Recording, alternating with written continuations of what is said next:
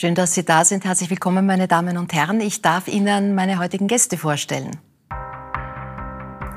Alina Leubnecker ist Floristin und sie ist die erste Österreicherin, die sich in der Nesca Autorennliga einen Namen macht. Heute erzählt uns die Kärntnerin, wie sie sich dort gegen ihre hauptsächlich männlichen Konkurrenten durchsetzt und ihre beiden so widersprüchlichen Berufe vereint. Sie ist wohl die bekannteste Beziehungs- und Sexualtherapeutin Österreichs. Gerti Sänger feiert heuer ihren 80. Geburtstag. Seit Jahrzehnten gibt sie hilfreiche Lebens- und Liebestipps, schreibt Kolumnen, über 20 Bücher und hat schon so manche Beziehung vor dem Aus bewahrt. OF3-Moderator Peter Fesslacher betreibt erfolgreich den Podcast Reden ist Gold, in dem die Liebe und das Leben schwuler Männer im Mittelpunkt stehen. Nun hat der Kärntner sein erstes Buch geschrieben. In die schwule Seele gibt er Einblicke in seine persönliche Entwicklung. Michael Mittermeier ist einer der größten Stars der deutschen Comedy-Szene. In seinem neuen Programm Sept, ein TV-Junkie kehrt zurück, geht er zurück zu seinen Anfängen und blickt ebenso persönlich wie unterhaltsam auf ein halbes Jahrhundert Fernsehgeschichte zurück.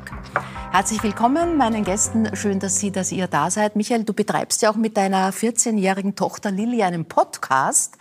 Das stelle ich mir ambitioniert vor, weil 14 ist so, so der klassisch das Alter, wo die Eltern blöd werden. Also ver, ver, betrittst du da nicht vermintes Gebiet? Das Lustige ist, also allein das Wort ambitioniert, weil alle 14-Jährigen würden jetzt sagen, das ist echt cringe. Mhm. Also was ich, was, was ich, oft höre, aber auch 20-Jährige. Du, das hat sich tatsächlich im Lockdown im ersten ergeben. Wir haben angefangen zu quatschen. Also wir haben, wir reden so viel beim Abendessen, also über Themen und Ding und und dann ist es so entstanden aus so einer Laune, komm, ist sonst eh nichts. Ähm, jetzt reden wir, ich habe es mit dem Handy aufgenommen und wir haben es quasi dann auf meinen Kanälen veröffentlicht und ich habe selten so viel also äh, Response gekriegt auf was, mhm. unfassbar.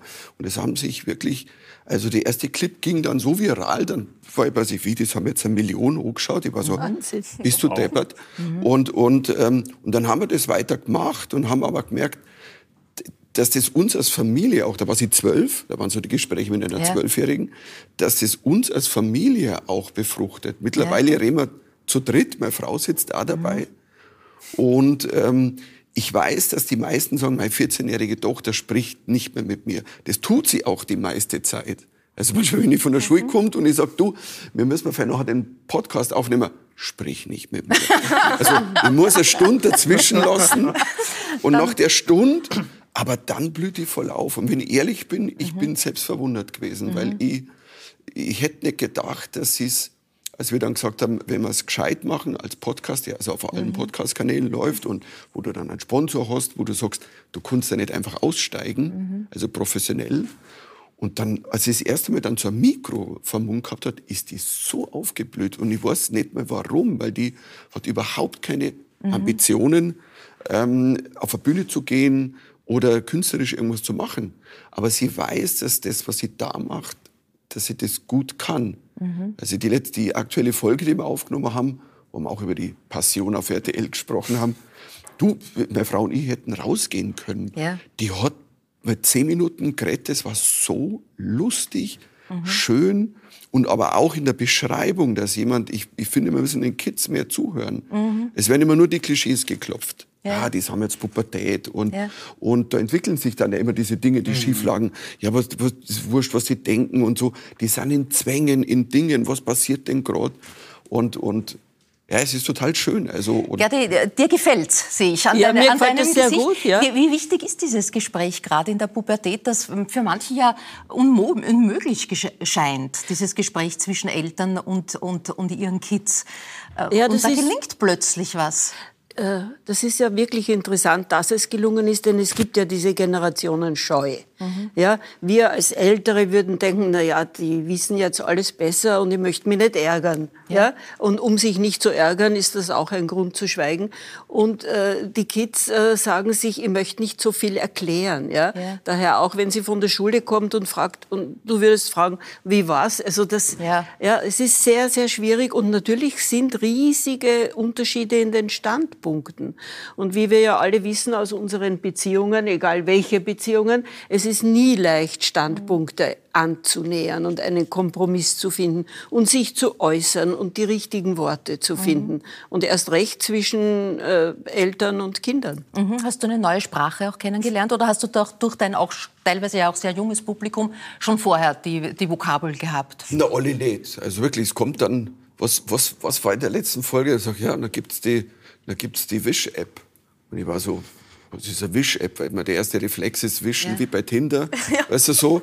Und nein, es gibt eine Wish-App, die macht, also alles, was, wenn du einen Wunsch hast, die machen die das in billig. Das heißt, wenn du einen teuren Wunsch hast, irgendwie so funktioniert das, du nix, du kennst das. Genau, Wish im Grunde Wunsch. Und das ist im Wunsch, Grunde ja, etwas, genau. wo man sich eigentlich eher fast drüber lustig macht. Also es ist eher etwas, was man mit Humor nimmt, als dass man seriös irgendwie bei der Wish-App was bestellt. Genau, die so. können es dann im Billigarm ja, genau. hinstellen, was du dir in teuer wünschst.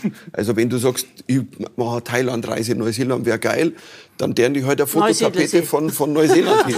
Bitte, jetzt muss ich ergründen, warum du das kennst. Also ich meine, du bist jung, aber ist das... Ist das also ich glaube, das ist etwas, das... Gehört das zur Grundausstattung heute? Ja, und vor allem, wenn es ein bisschen so um Memes geht in, bei den so, sozialen Medien. Also quasi, wenn man irgendwas hat, wo man sich lustig drüber macht, dann sagt man auch, ähm, ich weiß nicht, egal, ein Foto, ähm, das ist genauso, als hätte ich mir jetzt eben diesen Mallorca-Urlaub ähm, auf Wish bestellt zum Beispiel. Also mhm. das ist fast so eine, eine Floskel eigentlich mittlerweile.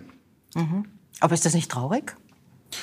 Ach, ich finde, es ist im Grunde ich eine... das traurig spontan. ich kannte nicht, dass, ja, weil es ja nicht echt ist. Also das ist Nein, es ist nicht echt, aber es ist ein, es ist, es immer, es ist humoristisch auch und es, es, ja. es hat so ein Augenzwinkern mhm. und und und die, natürlich war es die mit 14, dass das nicht real ist und die lachen sich darüber tot und und ich finde, dass es gut ist, wenn die so ein, manchmal so einen humoristischen Blick darauf kriegen, weil das mhm. manchmal diesen Wahnsinn, der im Synapsen-Mikado eben da oben im Kopf, ja. so ja der Titel des Podcasts, ja.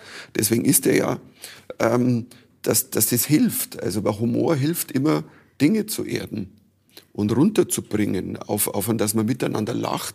Und dann hat man wieder so, mit, mhm. so einen gleichen Nenner miteinander. Mhm. Mit als OF3-Moderator hast du in deinen Kultursendungen und Künstlergesprächen ja auch viele Publikumslieblinge der älteren Generation mhm. kennengelernt. Hast du da diese Generationen-Themen auch bemerkt, dass das einfach eine andere Generation ist? Was hast du da mitgenommen aus diesen Gesprächen?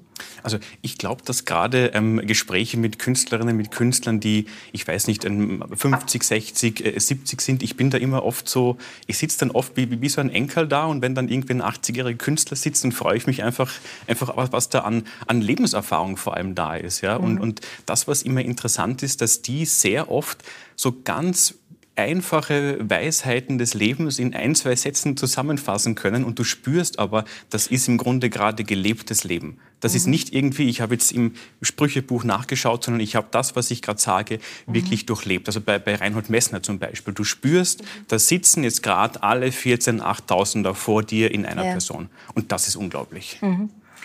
Alina, dein, dein Mentor Robert Wagner, der in deinem Leben als äh, Rennfahrerin eine ganz wichtige Rolle spielt, ist ja auch eine andere Generation. Was, ja. du, was hat er dir mitgegeben oder wie könnt ihr euch gegenseitig ja. inspirieren? Ähm, also er ist eben vor ungefähr sechs Jahren in mein Leben gekommen als mhm. Mentor und Manager und er hat natürlich sehr viel Erfahrung mitgebracht, auch im Motorsport und hat mir da in einige Wege natürlich weiterhelfen können, ähm, mental und wo mein Weg hingeht. Also ich bin ja recht spät in den Motorsport gekommen. Ich habe ja zuerst die Lehre als Floristin gemacht und habe dann eine ganz andere Richtung eingeschlagen.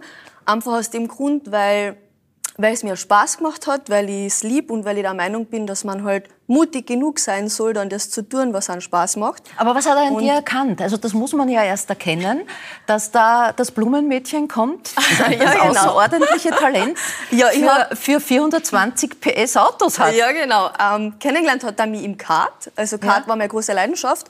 Und ähm, natürlich habe ich ja die gewisse Geschwindigkeit mitgebracht. Aber er hat auch erkannt, ähm, diesen Ehrgeiz, den ich mitbringe. Mhm. Das merken wir auch jetzt an, wenn wir mit anderen Menschen zusammenarbeiten, dass manchmal der Ehrgeiz ein bisschen fehlt, das wirklich dann, auch wenn einmal irgendwas dabei ist, was nicht so gut läuft oder, läuft oder so, dass man das dann ähm, trotzdem weiter verfolgt und die Höhen und Tiefen da dann einfach alle mitnimmt und mitlebt. Mhm. Und das wird da in mir erkannt haben.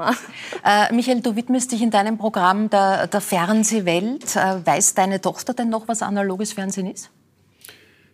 Schaut Ja, sie? Schaut sie zusammen? Ja, wir schauen zusammen. Also tatsächlicherweise ist Mhm. auch was Sch- Schräges, aber wahrscheinlich auch, da hat die Pandemie und diese ganzen Lockdowne, die haben dazu beigetragen, weil es war, gab ja Zeiten, wo nichts war. Mhm. Und, und dann hat man zusammen sich einfach mal eine Serie angeschaut. Die hat auch Sachen, die will sie alleine anschauen, die wird die nie mit uns anschauen, so Mhm. Jugendserien, whatever.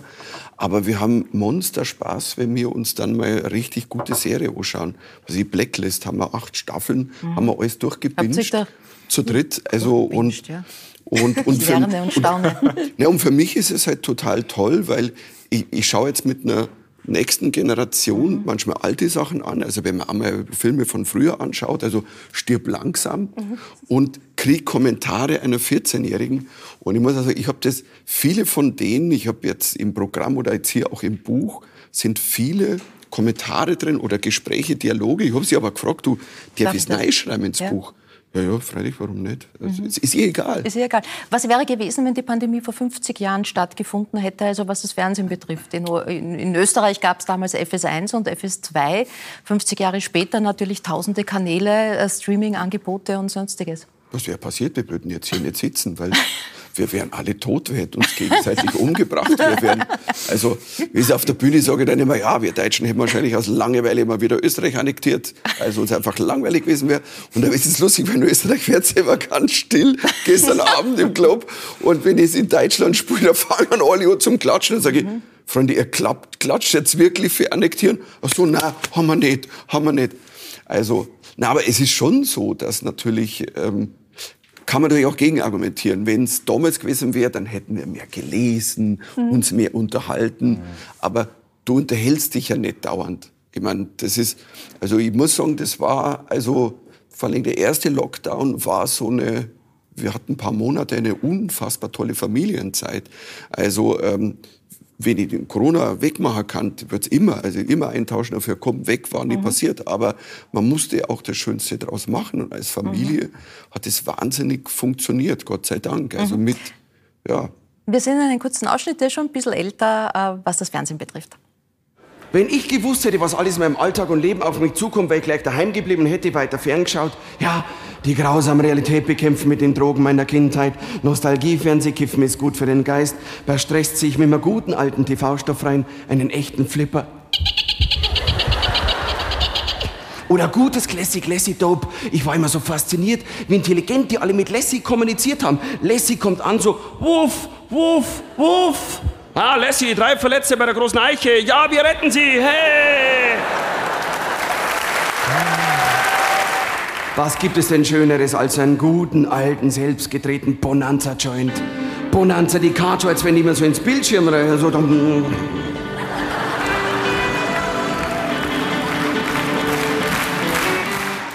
In deinem Programm und im Buch nur noch eine Folge Fernsehen von A bis Z. Wer war's? Little Joe Hoss?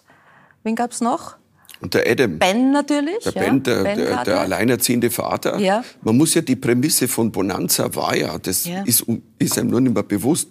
Es ist ein, ein, ein Mann, Ben Cartwright, hat drei Söhne von drei verschiedenen Frauen, die alle drei nach der Geburt der Söhne verstorben sind. Es ist, und das ist eigentlich normalerweise die Handlung, wo Hannibal Lecter kommt rein und sagt, hörst du das Schreien der Rinder?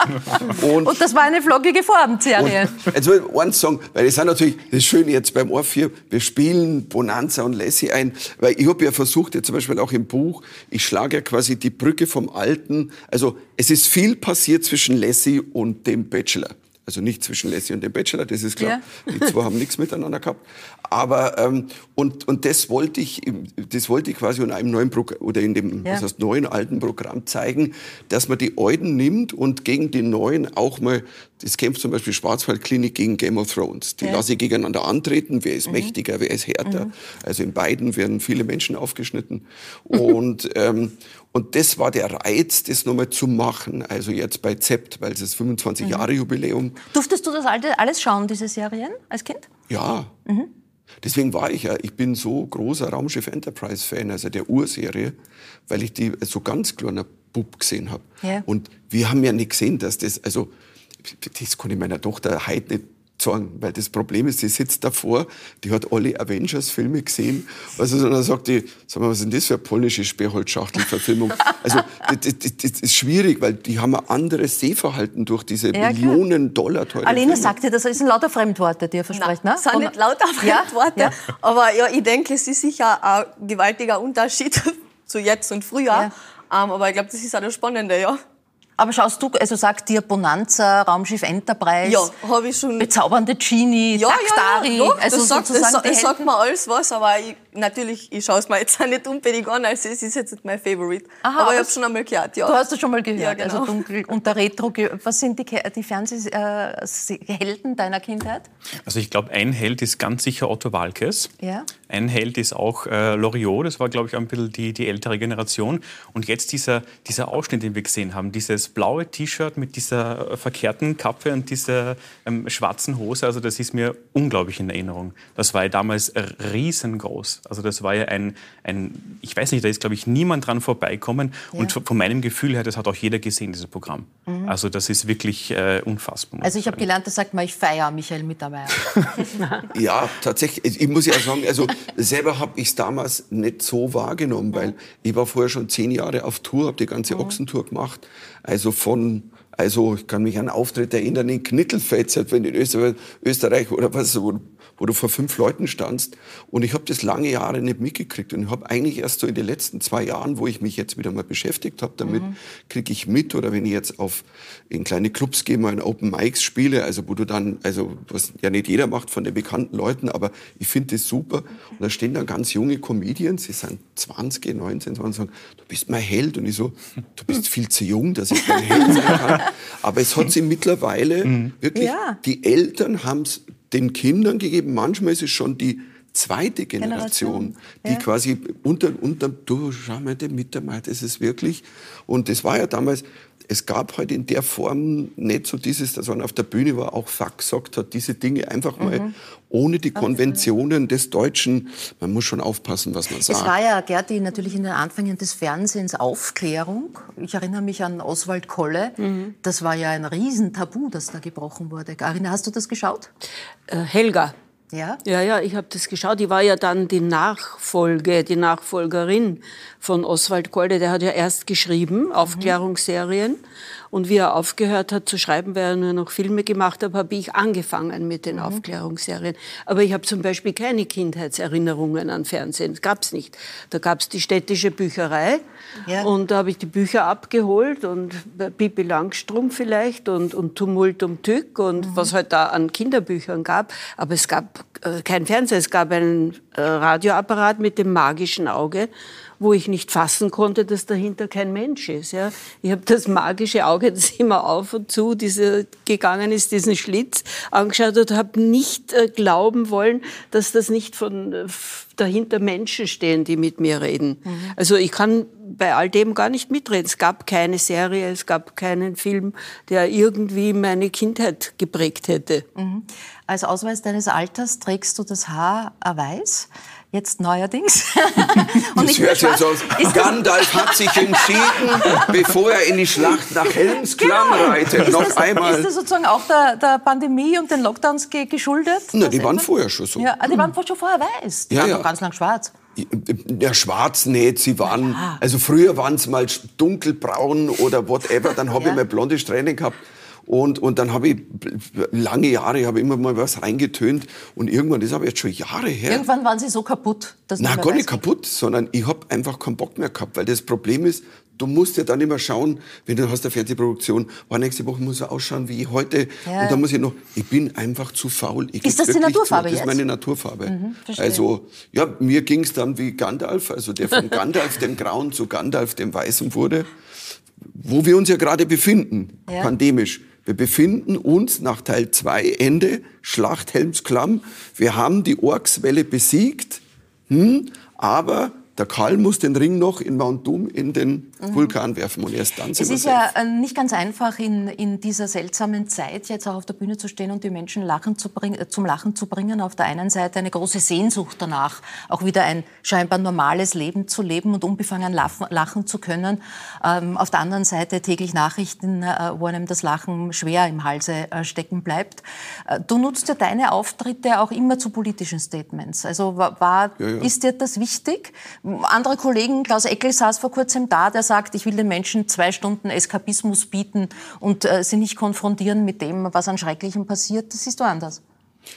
Naja, ich, ich sehe es genauso wie er. Ich will Eskapismus bieten, aber mein Eskapismus ist halt immer ein Teil auch gefärbt, dass ich sage, ich will über Dinge auch Humor machen, die uns eigentlich schrecken. Also nimm dem Schrecken den Schrecken. Also so alte Mel Brooks Weisheit. Du musst Witz über Hitler machen, weil da machst du mhm. einen Chlor. Das ist so. Und, und ich war es immer gewohnt. Ich bin halt aus einer, also vielleicht ist es, auch, keine Ahnung, ich komme halt damals in den 80ern, ich Mitte der 80er angefangen, das ist ja lange her, kam ich aus der linken Szene, da war klar, dass man auch auf der Bühne Politik gemacht hat. Bei mir war es immer nur so ein Mix. Ich wollte, also ähm, dass, dass auf der Bühne, wenn ihr zum Beispiel über, über Ukraine was machen, über Russland oder über die aktuelle Politik da, dann ist es eine lustige Nummer. Wenn es kein guter Gag ist, brauche ich es nicht machen, weil die Tageszeitung vorlesen brauche ich nicht. Aber es gibt auch gute Gags da drin. Mhm. Und ich finde, die kann man machen. Die geht nicht jeder mit. Also nicht jeder mag dann, also wenn ich, also sag mal, einen sehr, sehr taffen Gag, aber es ist ja, weißt du, Kleines Beispiel. Deutschland funktioniert immer sofort. Wenn der Krieg ist, den wir nicht gestartet haben, dann stehen bei uns der Heeresführer oder wie sagt man da im Fernsehen, ja, die deutsche Bundeswehr kann man nicht einsetzen, die ist blank. Und du sagst, Freunde, das ist ein Spoiler-Alarm. Ich meine, du darfst ja nicht im Fernsehen sagen, dass wir eine kaputte Armee haben. Da kriegt ja selbst Liechtenstein Bock auf Krieg mit uns. und, und, und, und dann sofort, dann hast du bei den Lachen, die Leute lachen oder schmunzeln. Ja, ja. Mhm. Und dann ist das nächste, ja, wir schicken Helme. Was ist das? Ja, weil wir Deutschen immer sagen, wenn du nach Russland gehst, ziehst du deine Mütze auf. Ja. Weißt du, und sofort merken die Leute, okay, man kann mhm. auch humorvoll darüber reden. Und es geht nicht darum, den Krieg zu verblödeln, sondern ich hatte auch so Corona-Programme während der Corona-Zeit, wo ich quasi gesagt habe, ich spiele kein altes Programm. Ich mache nur was, was jetzt gerade passiert. Und die Leute haben es mhm. geliebt. Mhm. Und, und, und das ist, ich glaube, das ist wichtig. Äh, Gerti, über Krieg, äh, Witze machen, lachen. Wie tut dir das als jemand, der in der Nachkriegszeit äh, ein Kriegskind ist de facto und ähm, in der Nachkriegszeit groß geworden ist? Du hast ja dann einen ganz anderen Blick auf die Dinge, wenn man selber mittendrin war und das erlebt hat als Kind. Also ich habe da nicht so einen entspannten Zugang. Ähm, meine Mutter ist ja jüdischer Herkunft. Und wir haben, also diese ersten drei Jahre war ich gar nicht bei ihr weil sie sich verstecken musste und ich woanders untergebracht war. Daher habe ich schon eine gewisse Schwermut, äh, wenn das Thema aufkommt, zumal meine Mutter auch war, äh, hat genau zu dieser Generation gehört, die nie gesprochen hat. Ja, das hat's gegeben. Ich habe es erst sehr viel später erfahren, was wirklich alles los war, aber es wurde nie, nie, nie gesprochen. Mhm. Wenn du mit dem therapeutischen Blick da drauf schaust, hat das mit deiner späteren beruflichen Entscheidung zu sprechen? Ja, es hat sicher auch zu damit zu tun, dieses Dahinterschauen, mhm. dieses äh, Fragen. Mhm. Ja, dieses äh, Hören wollen, zuhören wollen, hat sicher einen Zusammenhang, obwohl es mir nicht bewusst war. Mhm. Reden ist Gold, Peter, sagst mhm. du äh, in Abwandlung des Sprichworts in deinem, in deinem Podcast. Also nicht Schweigen ist Gold und Reden Silber, sondern Reden Gold. Ist, mhm. Erlebst du das auch so, äh, wenn du, wenn du äh, das Thema äh, schwuler Männer sozusagen zum Thema machst, dass dieses Reden wichtig, befreiend, mhm. ganz äh, ein erster Schritt ist. Auf jeden Fall, weil es vor allem ja darum geht, dass es ja keine wirkliche Tradition gibt in der Geschichte von ähm, Homosexuellen grundsätzlich einfach über Gefühle zu reden. Man musste einfach sehr lange ähm, das verstecken. Es haben wirklich Sanktionen gedroht, ähm, rechtliche Sanktionen. Und da war es einfach besser, man behält für sich, man, man spricht nicht darüber. Und das ist eigentlich etwas, das erst in den letzten Jahrzehnten immer mehr und mehr geworden ist, dass man im Grunde eigentlich lernen muss, überhaupt erst als schwuler Mann über sich, über die eigenen Gefühle zu reden. Weil natürlich kann man sagen, ach, heute ist doch alles besser, was auch tatsächlich stimmt. Aber es wirkt trotzdem diese lange Geschichte an Diskriminierung und Abwertung, die wirkt mhm. nach. Und ähm, das ist sozusagen die, die Intention gewesen von, von meinem Podcast. Und das Interessante ist, wenn sich ähm, Leute melden, die mitmachen wollen, die schreiben dann immer, sie würden gern mitmachen, das interessiert sie sehr. Und dann kommt sehr oft dieser Nachsatz, aber ich bin mir nicht sicher, ob das, was ich zu sagen, zu sagen habe, interessant genug ist. Und das ist genau das, dass einfach ganz eindeutig ist, dass jeder was zu sagen hat und jede Geschichte auch interessant ist. Mhm. Äh, über Homosexualität zu reden ist das eine. In der Zeit, in der du begonnen hast, war es ein absolutes Tabu, über Sexualität zu reden. Überhaupt. Ja. Das war, welche das, Reaktionen hast du da bekommen? Das ist so unglaublich, also dass ich mich heute selber darüber wundere, dass ich mich das getraut habe. Ja? Mhm. Ich kann mich erinnern, ich bin ausgebildet ausgebuht worden. Ja, auch in Österreich, auch in Linz. Ich bin wo reingekommen und die, und die Menschen haben Buh geschrien. Das Thema war, weiß ich nicht, die, die, die Frau und ihre Libido oder was weiß ich. Es war äh, so mutig. Ich hab, wenn ich gewusst hätte, was mir da für ein scharfer Wind entgegenweht, hätte ich mich vielleicht nicht getraut. Mhm. Aber das für mich selbstverständlich und ein großes Bedürfnis war, habe ich den Mut gehabt. Ich habe einfach nicht gewusst, äh, äh, äh wie es aufgenommen wird. Ich bin in, in der Schweiz gewesen, habe ich, das war das erste Buch, äh, was heißt schon Frigid, mhm. und ich konnte nicht äh, in, in diesen Raum, wo, die, äh, wo diese Pressekonferenz und die Buchvorstellung war, weil sie vor dem Lokal äh, demonstriert haben. Das muss man sich vorstellen. Das ist heute so lachhaft, ja, weil ich war ja nie obszön. Ich habe einfach äh, über Dinge erzählt, die jeden Menschen beschäftigen, die für jeden Menschen essentiell sind. Ich habe nur drüber geredet. Ja? Ähm, auch äh, damals im Club 2 und da sehen wir einen kurzen Ausschnitt. Was will das Weib? Ein Club über weibliche Sexualität. Ist das ein Buch für Männer oder für Frauen? Sowohl als auch. Ich würde sagen für äh, verwirrte oder ratsuchende oder unsichere Frauen, aber auch für neugierige Männer. Ja, ich sage jetzt einmal der Diskussion halber, das ist doch gar nicht wichtig. Eine Frau kann ein volles Leben haben. Ein sehr volles, ein sehr interessantes, schönes Leben ohne dass diese ganzen technischen Dinge überhaupt hineinkommen. Das stimmt natürlich, aber grundsätzlich muss man sagen, dass zu einem erfüllten Leben auch erfüllte Sexualität gehört. Wenn eine Frau das nicht anstrebt, dann ist es ihre Sache. Aber Frauen, die es anstreben und nicht bekommen, für die ist dann die Lebensqualität ganz bestimmt sehr beeinträchtigt.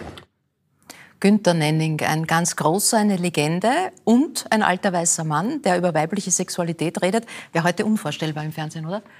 Naja, es war ja so, dass überhaupt, ich möchte das jetzt nicht sagen und es klingt eingebildet, aber ich war die erste Frau, die über Sexualität geredet haben, bis da, hat. Bis dahin haben ja nur Männer darüber geredet. Van der Velde, Oskar, wie, Oskar mein Vorgänger. Kolle. Kolle.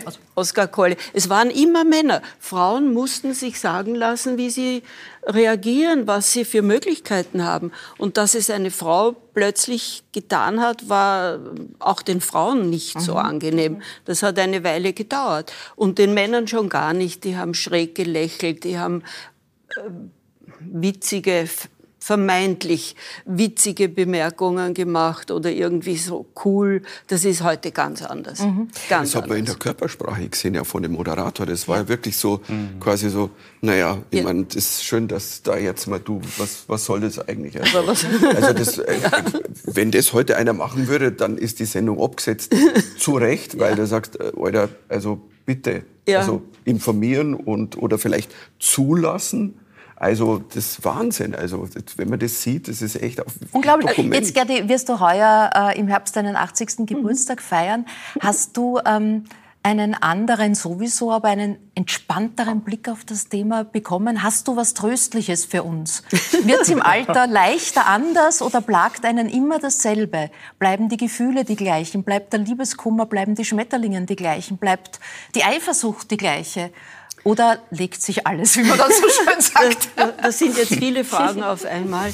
Also die Bedeutung der Liebe ändert sich genauso wie sich auch der Zugang mhm. äh, zu den einzelnen Themen ändert. Sicher ist der Liebeskummer in den jungen Jahren ein zutiefst schmerzlicher. Und ich glaube, je öfter er erlebt wird, äh, desto besser kann man damit umgehen. Das war auch mein Dissertationsthema, Liebeskummer, mhm. 2000 Seiten. Unzählige Menschen habe ich befragt. Und das ist ein riesiger Unterschied, ob man den allerersten Liebeskummer erlebt oder ob man schon eine gewisse abgeklärt hat, ob man schon weiß, es geht vorbei, auch wenn ich glaube, ich überlebe es nicht. Ja? Mhm. Also das macht schon etwas aus. Die Sehnsüchte, die sind gleich geblieben. Die Sehnsucht nach Nähe, die Sehnsucht nach Geborgenheit, die Sehnsucht, jemanden zu haben, die Sehnsucht nach Berührungsbehaglichkeit, nach Lust in irgendeiner Form. Ja, auch das ist ja ein Begriff, der sich geändert hat. Wir haben ja früher geglaubt, Lust muss unbedingt Geschlechtsverkehr sein, dass das ein ganzheitlicher Begriff ist, dass das sein kann, dass man nebeneinander sitzt, äh, äh sich an der Hand hält und was sagt, was tief geht, das ist auch extrem lustvoll. Mhm. Also wir hatten schon so ein sehr ähm, Tunneldenken vor 40, 50 Jahren. Jetzt hat der Michael Mittermeier vorher über Humor ähm, in schwierigen Zeiten gesprochen, ja, fast als fast äh, therapeutisches Moment, auch äh, durchatmen zu können und, und leben zu können. Gilt das auch für Beziehungen? Also ist Humor ein unterschätztes Element in Beziehungen? Wenn man miteinander lachen kann, geht dann schon alles? Ist es so einfach? Also Humor ist in Gold zu fassen. Wenn man in der Lage ist, äh, eine Problematik auch mit Humor zu betrachten, tritt man ja schon einen Schritt zurück. Und dieser Schritt zurück äh, entschärft sehr viel. Es ist nur sehr schwierig, es ist nicht leicht, ja. Aber Humor in einer Beziehung ist ein Weichspüler, ist ein, ein, ein Glätter von, von Schafen und Kanten, die natürlich auch in guten Beziehungen immer wieder auftreten. Mhm. Humor ist etwas Essentielles für Partnerschaften. Mhm. Äh, du bist in eine Klosterschule gegangen, mhm. äh, wie der Michael übrigens auch. Ja. ähm, wie hat euch das äh, geprägt, was diese Themen betrifft? Also ich bin rausgeflogen aus der Klosterschule mhm. und zwar, weil ich Aufklärungsunterricht gegeben habe. Mhm. Und das war nicht, war nicht das sehr. war der falsche Platz. Das war der falsche Platz. Dann haben sie es versucht, indem sie mich separiert haben. Und im Hof haben die anderen spielen dürfen und ich bin am Bankerl gesessen und, äh, und durfte nicht mitspielen wegen moralischer Untergrabung.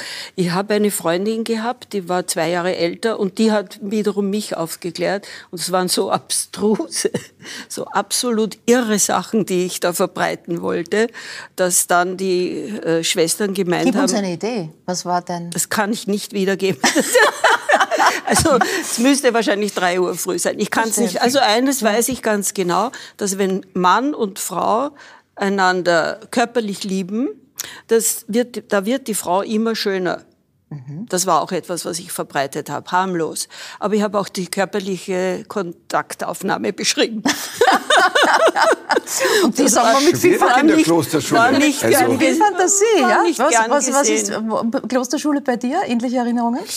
Naja, das Ding ist, ich, ich, ich empfand halt einfach dieses ganze klösterliche leider. Ich habe auch so meine erste, meine erste in die Fresse bekommen von einem, von einem Kaplan. Ähm, das war schon vor der Klosterschule, also in der vierten mhm. Klasse. Und ich konnte damit und wollte damit nicht umgehen. Ich bin zu meinen Eltern und habe gesagt, der hat mir ins Gesicht geschlagen. Ja, hm, so wahrscheinlich warst du unruhig. gesagt, nein, der hat mich geschlagen. Das geht nicht. Und, und, ähm, und, und ich konnte das und auf der Klosterschule, die ich war, ich glaube, ich bin die letzte Generation, wo wirklich noch geschlagen wurde. Also wo man einer richtig über den Tisch drüber geschlagen worden ist oder einmal tatsächlicherweise, was ich gesehen habe, meinen Sitznachbar oben gepackt, so Kopf auf den Tisch. Und das hat dann so, ähm, das waren die letzten Ausläufer einer Hilflosigkeit. Mhm. Das, deine Ausgrenzung, ja, dass du auf dem Bankerl sitzt, ist ja ein Ausdruck von Hilflosigkeit, weil sie nicht ja. damit umgehen können, weil sie eigentlich wissen, naja, die hat recht, ja. aber wir wollen unsere Pfründe sichern. Äh, Gerdi, das erste Mal, den ersten Liebeskummer können wir jetzt nicht durcharbeiten, aber den ersten Kuss vielleicht. Ja, den weiß ich. Ja, soll ich den erzählen? Ja, bitte. Also, es war, es war ein junger Mann, ich könnte ihn ganz genau beschreiben, und der hatte ein Dusiker Fahrrad. Aha. Und äh, dieses Dusiger Fahrrad hat er immer in der Hand gehalten. Immer. Immer, immer. Und wenn wir nebeneinander gegangen sind, bin ich gegangen und er, und da war das Dusiger Fahrrad. Und dann saßen wir im Park auf einer Bank, er am Rand, weil das Dusiger Fahrrad musste ja daneben stehen. Und ich hatte, das war ein Filmerlebnis, Sonja Ziemann und Gerhard, Gerhard Riedmann oder so mhm. ähnlich, ja. Und das, der Zigeunerbaron. Und die Sonja Ziemann beugt sich nach hinten und er küsst sie. Das hat mich wahnsinnig beeindruckt. Und ich habe mir gedacht, so, jetzt muss ich das machen. Ja, jetzt muss ich mich nach hinten, jetzt muss ich mich nach hinten beugen. Und der junge Mann schwebte schon über mir. Und ich habe mir gedacht, also ich kann das, super.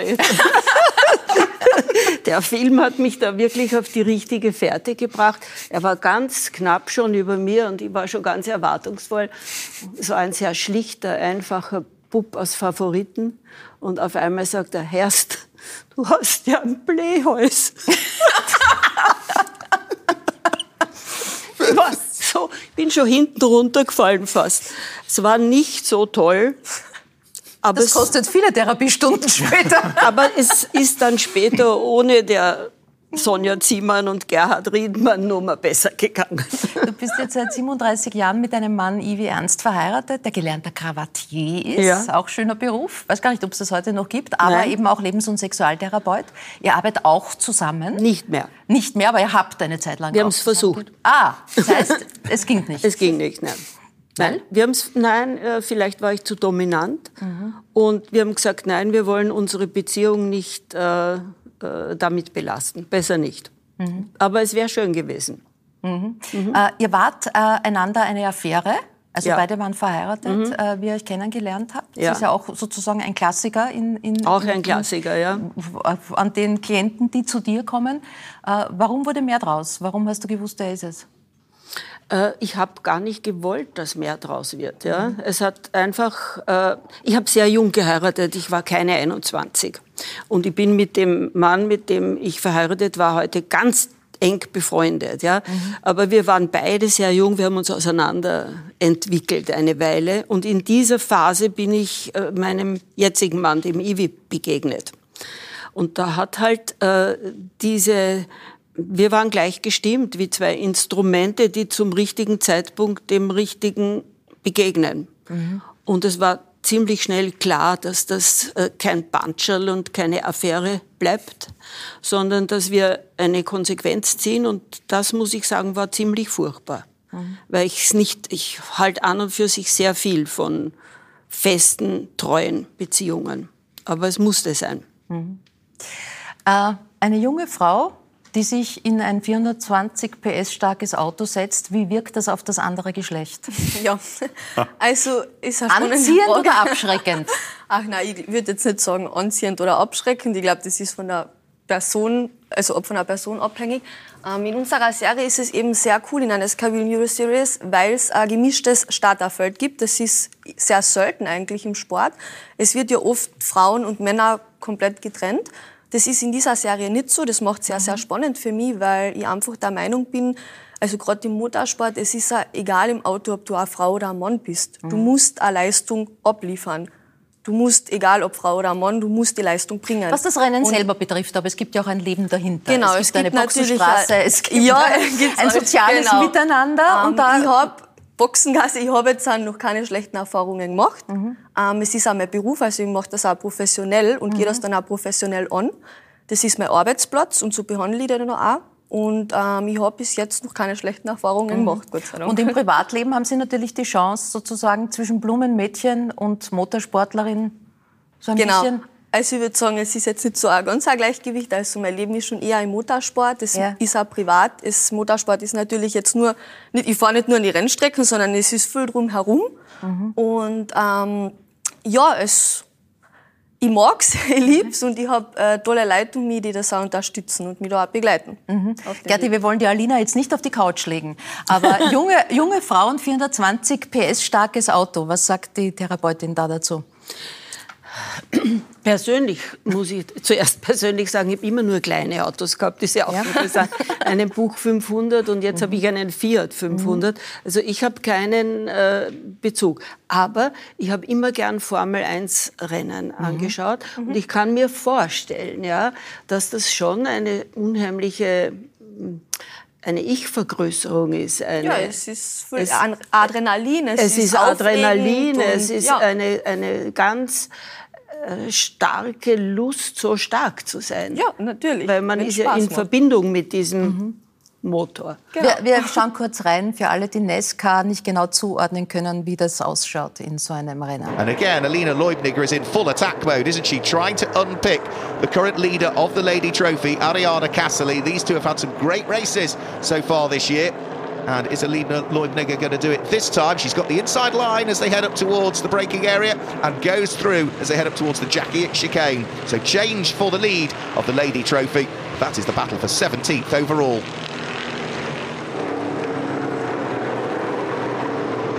Through and over the start finish line comes Alina Leubneger now leading the Lady Trophy.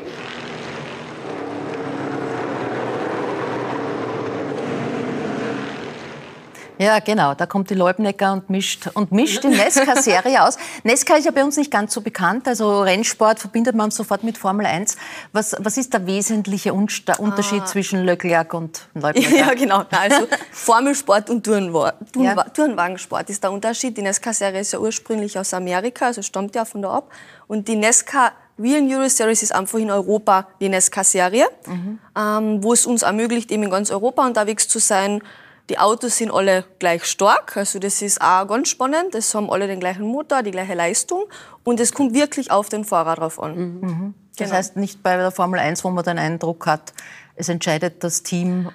Genau, das ist bei uns eben, das ist bei uns eben wirklich das Spannende, weil es einfach auf den Fahrer drauf ankommt, auf die Zusammenarbeit im Team, das Ganze drumherum und das ist wirklich cool in der Serie. Ist Nesca sozusagen auch eine Anschauung oder bleibt Formel 1 die Königsklasse und, und ein Ziel? Ähm, nein, also mein Ziel ist es jetzt nicht in die Formel 1 zu kommen. Ich habe eben recht spät angefangen, aber was schon ein Ziel ist, was, ähm, wo ich darauf hinarbeite, was ich gerne machen würde, einmal natürlich in Amerika NASCAR-Rennen zu fahren. Also das mhm. ist sicher mhm. etwas, was ich so als mein Fokus darauf richte, wo ich hin will. Mhm. Sie haben vorher erzählt, mit zwölf Jahren hat das Interesse an Kart begonnen. Das weiß man von vielen äh, Formel-1-Piloten, dass Kart eigentlich der Einstieg ist. Ja, genau. Wobei eben sogar, manchmal sogar noch früher eigentlich der Einstieg in den Kartsport ist. Es ist einfach, ähm, ja, du hast schon eine gewisse Geschwindigkeit, du musst mutig sein, du probierst ein bisschen was aus und das ist ein guter Einstieg. Das bieten wir in unserem Nachwuchsprogramm an. Wirklich Kinder, die jetzt das das erste Mal probieren wollen, einfach mal ein Coaching anzubieten, ihnen zu, zu sagen, wie das ist, ob das dann auch Spaß macht, das weiterzumachen. Und das ist wirklich ein toller Einstieg, der Kartsport. Ähm, welche Reaktionen gab es damals aus der Familie, aus dem Freundeskreis? Ja, ähm, ich habe es eben wirklich nur hobbymäßig anfangs gemacht und ähm, es war immer total lustig. Also ich habe das einfach Spaß gemacht, mit meinen Freunden unterwegs gewesen an Kartstrecken und äh, von daheim auch immer, also das, was mir Spaß macht, das soll ich machen. Mhm. Das ist auch von daheim immer sehr unterstützt worden. Und dann ist der Robert Wagner auf mich aufmerksam worden und hat mich eben gefragt, was ich tue, ob ich schon unter Vertrag bin. Ähm, und dann hat eigentlich die Zusammenarbeit angefangen. Mhm.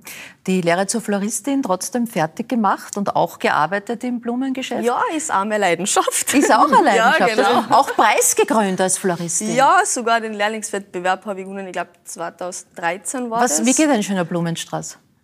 ja, Worauf das kommt an? Ja, da kommt es auch viel an. Auf die Technik, die Farb Farbzusammenstellung, die Blumenzusammenstellung. Also bei so einem Wettbewerb wird auch nicht nur ein Strauß gebunden, da gibt es dann verschiedene Kategorien die man ähm, machen muss, also Brautstrauß, Pflanzschollen, äh, Grenze binden. Also es ist ja wirklich umfangreich eigentlich. Mhm. Wird auch gar nicht so nach außen hin, wissen es eigentlich viele gar nicht, was eine Floristin macht. Also mhm. es ist nicht nur Verkauf. Mhm.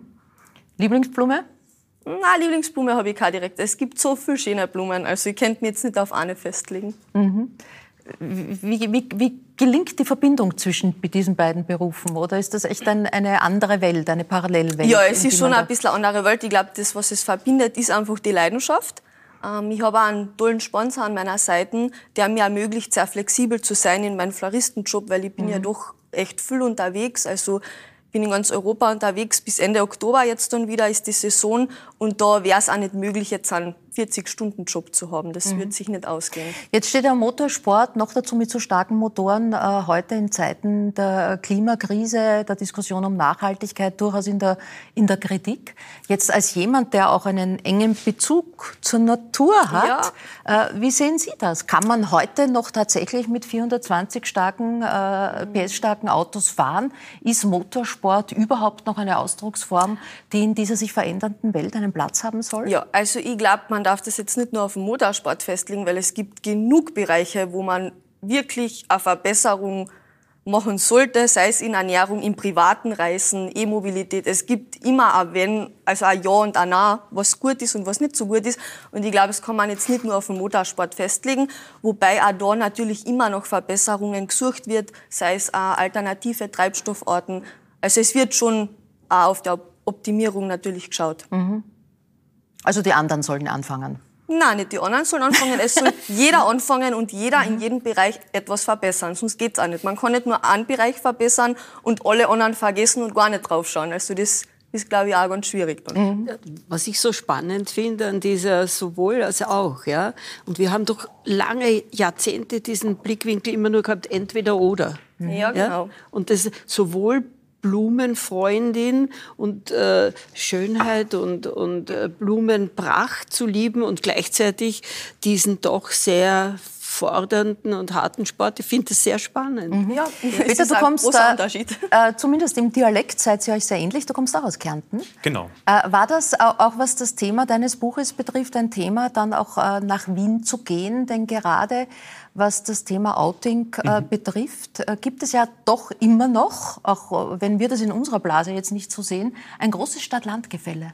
Ja, also damals, man muss sagen, damals, das war so ungefähr vor, vor 20 Jahren, wo ich so 14, 15 war, wo ich das den Eltern irgendwie gesagt habe. Und es war vom Gefühl eigentlich für mich relativ bald klar, dass ich mit 18 einfach nach Wien gehen werde. Also mhm. es war damals einfach eine, eine sehr enge Atmosphäre in Kärnten und ähm, da bestehen gar nicht so viele Möglichkeiten. Also entweder man bleibt dort und weiß aber, dass das Leben wahrscheinlich relativ vielleicht eng und sehr versteckt sein wird. Oder man geht einfach woanders hin, wo man mhm. das Leben einfach äh, schöner leben kann. Und das, das heißt, der Schritt äh, in Wien war nicht nur einer für berufliche Perspektive, sondern auch um deine Sexualität und damit, wie du ja sagst, deine Identität mhm. zu leben. Denn das ist ja der Punkt, um den es dir geht. Genau, also es geht ja letzten Endes darum, dass das Problem der Homosexualität ist das Wort selber. Ja? Weil man denkt sofort an Sex, wenn dieses Wort irgendwo, irgendwo vorkommt, aber es ist ja im Grunde Grunde geht es um die, um die eigene Identität. Es geht darum, mit welchem Blick und wie man im Grunde auf die Welt schaut. Also es geht nicht sofort die Tür zum, zum Schlafzimmer auf. Und das ist natürlich etwas, wenn man da ähm, sehr irgendwie kämpfen muss in einem Land, wo es äh, ja, wo noch viele Ressentiments sind, da geht man einfach dann weg. Mhm. Jetzt fragen sich viele und auch in deinem Freundes- und Bekanntenkreis, sind wir da 2022 nicht schon weiter? Muss man darüber überhaupt noch reden? Ja, das, ist, ein, das ist eine gute Frage. Ich persönlich, ich finde ja, ähm, bevor man aufhört, über etwas zu reden, sollte man mal beginnen, äh, über etwas zu reden. Und zwar nicht quasi beginnen, über etwas zu reden, nicht im Sinn von dann darüber reden, wann man endlich aufhört damit. Also zwischen ähm, beginnen und aufhören, da ist schon das Reden selber auch noch dazwischen. Und ich glaube, das wäre ganz gut, wenn man das irgendwie mal ähm, auf eine ja, unspektakuläre Art und Weise eigentlich macht, dass man da jetzt keine Sensation draus macht, dass das nichts Besonderes ist. Weil wenn man sich überlegt, wir haben schon vorhin gesprochen über, mhm. wie war es damals, wie ist es heute, wenn man zum Beispiel vor, ja, vor 20 Jahren in eine Sendung wie, wie deine ähm, gehen würde, also die größte Talkshow in Österreich, dann war das eigentlich damals im Grunde eine Art von Beichten. Das mhm. war im Grunde ein so, jetzt ist da jemand und der legt heute ein Geständnis ab. Und mhm. das ist tatsächlich anders. Und es geht quasi im Grunde darum, einfach ein, ein selbstverständliches Leben zu leben. Einfach mhm. so, dass es für mich persönlich in Ordnung ist, wie ich bin und auch in Ordnung, wie, wie alle anderen sind. Und das ist so der, ja, die, die Idee gewesen vom Buch. Mhm.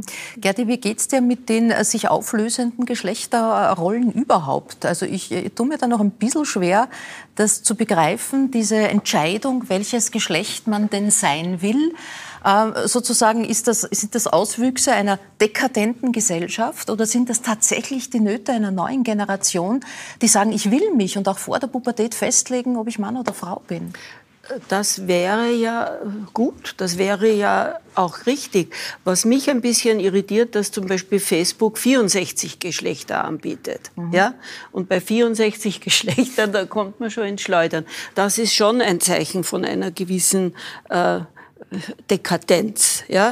Mhm. Aber äh, Sie haben das ja völlig richtig gesagt. Wir können ja bis heute nicht wirklich entspannt darüber reden. Und es geht sofort bei dem Wort die Tür zum Schlafzimmer auf, anstatt mhm. äh, dass man begreift, es ist ein, ein Zugang äh, zur Welt. Es ist eine, äh, wie sehe ich die Welt, wie sehe ich die Menschen, wie empfinde ich. Das haben wir überhaupt noch nicht geübt, darüber mhm. zu reden. Mhm. Ja? Michael, bei 64 Geschlechtern kennst du dich da aus?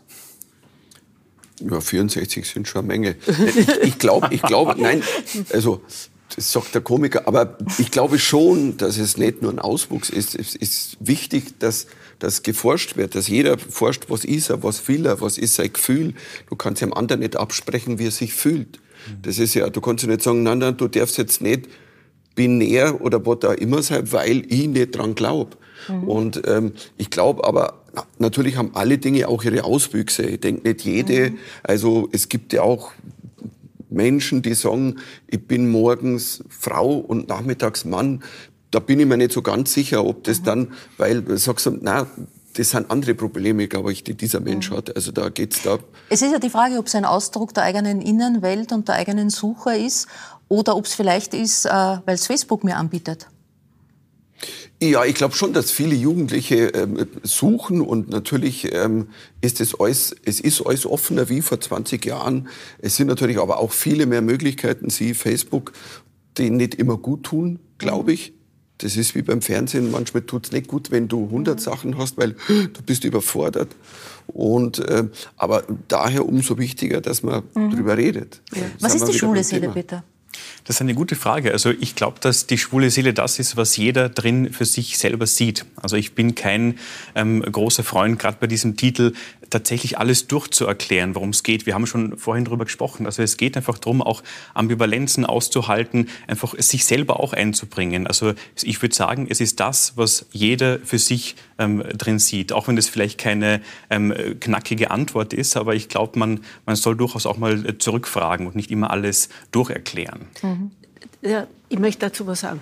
Äh, wir sind ja von der Anlage her alle ein bisschen äh, gleichgeschlechtlich, ja? Also die ersten drei Monate. Und da bleiben sehr viele Ängste zurück. Also bei vielen Ängsten wird etwas angesprochen, was sie abwehren. Bei Männern, die sich besonders abfällig und besonders aggressiv über gleichgeschlechtlich Liebende äußern, kann man davon ausgehen, da sind einige Anteile da. Und es ist die Angst davor und ich darf das nicht aufkommen lassen. Und macht mich das schwach oder macht mich das suspekt? Mhm. Was sind aus den Gesprächen, die du für den Podcast führst, eigentlich, äh, was, was hast du da für dich mitgenommen? Was hast du gelernt über die Liebe und das Leben schwuler Männer? Also das, was mir wirklich aufgefallen ist, dass es zwei Themen gibt, die immer äh, wieder auftauchen. Also das eine ist dieses Gefühl der Minderwertigkeit, sich einfach auf, mhm. aufgrund dessen minderwertig zu fühlen. Und das andere ist eine relativ große Angst vor einer Zurückweisung, weil man eben schon als, als kleines Kind schon mal von der sogenannten Gesellschaft zurückgewiesen wurde. Und, und diese beiden Aspekte, die halten sich so ähm, gut am Leben gegenseitig, dass man da wirklich mal auch, auch drauf schauen kann. Und das versuche ich auch im Buch so ein bisschen herauszuarbeiten, wie das gelingen kann. Und ein, ein zweiter Aspekt ist der, dass wir ja alle im Grunde das Bedürfnis haben, gesehen zu werden. Einfach wie wir sind und so weiter. Und egal ob Männer oder Frauen. Und bei schwulen Männern kommt noch dazu, dass es neben diesem Bedürfnis gesehen zu werden noch die Angst gibt, sich zu zeigen. Und das ist ein Dilemma. Und wie man das löst, das ist im Grunde so die Basis der Frage, warum es ein Coming-out überhaupt gibt. Mhm. Du hast einen Beruf draus gemacht, einfach. Aus diesem Dilemma kann man das so sagen. ähm, ich glaube, dass ähm, ja und nein. Also es ist immer ambivalent. Also mhm. es ist sozusagen, ähm, so wie wenn wir jetzt in einem Fernsehstudio ähm, sitzen, ich persönlich fühle mich gerade gar nicht so gesehen, weil wir eigentlich, wir sitzen jetzt mit ein paar Leuten und so weiter, aber wir sehen uns viel, viel, viel mehr Leute. Also es mhm. ist immer so ein, ein, ein Hin und Her. Aber, aber letzten Endes ist es schon ein bisschen, glaube ich, fast eine, ein, eine Flucht in die Öffentlichkeit gewesen. Mhm. Ist das ein Thema für dich, äh, auch in der Arbeit? Ob äh, dein Vis-à-vis -vis beispielsweise schwul ist? Nein, also das ist ähm, völlig egal. Also das, was ich quasi immer, immer ganz wichtig finde, ist, es gibt ja diese Frage, ob man sich irgendwie outen muss, um ein glückliches Leben zu führen. Mhm. Und das würde ich auf gar keinen Fall äh, mit Ja beantworten. Nein, ist es nicht. Also es geht, glaube ich, darum, dass man einfach sich selber fragt, ähm, bin ich von, von meiner Person, die ich bin, bin ich jemand, der sich outet oder bin ich jemand, der es irgendwie nicht tut? Und wenn man sagt, nein, ich bin es nicht, ich glaube, dann ist nochmal irgendwie vielleicht mhm. wichtig, dass man drauf schaut, wer da jetzt entschieden hat. Also ob das die, die Angst entschieden hat oder ob man selber entschieden hat. Mhm. Und dann ist es völlig Wir haben heute von Fernsehgeschichte gesprochen mhm. und zu der gehört es ja auch, dass es dieses Zwangsouting von Rosa von Braunheim, von Alfred Biolek und auch Habe Kerkeling gegeben hat. Ähm, da war das, du hast dich damit sicher auseinandergesetzt. Die wurden geoutet und mhm. nicht vorher gefragt, ob sie das wollen oder nicht. Ja, also das ist wirklich ein ganz äh, kompliziertes und schwieriges Thema, weil man einfach wirklich jemanden letzten Endes so ähm, die eigene Möglichkeit, über sein eigenes Leben zu bestimmen, wegnimmt. Und das war vor, ich glaube, wann war denn das? Vor 20 Jahren ungefähr wird das gewesen sein. Ich glaube schon früher. Und ähm, schon länger her. Ich, ich habe so das Gefühl, dass gerade ähm, bei HP Kerkeling zum Beispiel, ich glaube, dass das es wirkt trotzdem nach. Ja? Also natürlich mhm. ist er heute, weil er sagt zum Beispiel, er ist ganz ambivalent mit diesem Thema, weil er es damals falsch fand und heute aber richtig. Mhm. Also das, das, das, begleitet ihn bis heute, dass das damals so passiert ist. Ja. Ähm, ist noch einmal ein Unterschied, ob man in seinem privaten Umfeld, in der Familie äh, sich geoutet hat, also diesen ersten Schritt, es auch mhm. den Eltern zu sagen, mit Freunden äh, darüber zu reden und es dann auch in der Öffentlichkeit und mhm. kundzutun, das ist ja noch mal was anderes. War dir der auch wichtig, dieser Schritt? Du hast das in einem Interview mit der Presse damals mhm. getan. Warum? Also bei der Presse, es war damals wahnsinnig interessant, weil es war ungefähr so sieben, acht Wochen, ähm, nachdem ich mich einfach ähm, generell im, im, im, Büro geoutet habe. Und dann kam plötzlich so eine Kooperation mit der Presse, also mit der Tageszeitung Die Presse, wo viele ähm, Leute aus dem ORF, ähm, Redakteure, Journalistinnen gebeten wurden, so eine Sonderausgabe der Presse zu gestalten und jeder soll einen kleinen Text schreiben, unter anderem ich auch. Und ich kann mich noch äh, sehr gut daran erinnern, dass ich dann gefragt habe, äh, wirklich irgendeinen Text, kann ich wirklich schreiben, was ich da möchte? Und ich habe das irgendwie so elegant gefunden damals, dass ich mich nicht irgendwie aufgedrängt habe, sondern ich wurde gefragt und dann habe ich das einfach gemacht und es war toll. Ja. Du hättest in dem Text auch schreiben können, ich bin Zauberer. Das stimmt, aber das war, glaube ich, ich glaube, das war damals nicht unbedingt das Thema im, im, im Leben. Aber du bist Zauberer. Das stimmt. Also ich war es vor allem ähm, in, in meiner Kindheit und meiner Jugend. Also mhm. ich, ähm, so, ich glaube, bis 18, 20 ungefähr war das ein ganz, äh, ein ganz ein dominantes äh, Thema in meinem Leben. Mhm. Aber äh, zauberst heute auch noch immer unfallfrei. Bei manchen Auftritten äh, zeigst du das ja auch. Hast wahrscheinlich jetzt nicht zwangsläufig das Kaninchen im, im, im Nein, das, das passt leider nicht. Also. Ja, danke schön. Wir sind äh, leider schon wieder am Ende, können noch lange mit euch weiter äh, reden. Dankeschön äh, für Einblicke, auch sehr persönliche Eindr äh, Einblicke für dieses Vertrauen. Äh, darf an der Stelle noch sagen, wer Michael Mittermeier sehen will, hat im Juli in Österreich dazu die Möglichkeit, äh, am 9., 10. und 11. in Gmunden, Klagenfurt und in Wien. Da ist er zu sehen. Äh, darf Ihnen sagen, wer nächste Woche hier Platz nehmen wird. Ich freue mich auf den früheren Vorstand der Wiener Philharmoniker, Clemens Helsberg. Und was der mit äh, Tormann-Legende Michael Konzel zu tun hat, das werden wir mit den beiden klären. Außerdem die Kulturanthropologin Bettina Ludwig, ähm, die mehrere Monate in der Kalahari verbracht hat und äh, ja, uns ein optimistisches Menschenbild zeichnet. Und ich freue mich auf die quirlige Frohnatur aus Tirol, Kabarettistin und Schauspielerin Nina Hartmann. Das äh, nächste Woche. Für heute sage ich Dankeschön, auf Wiedersehen, gute Nacht.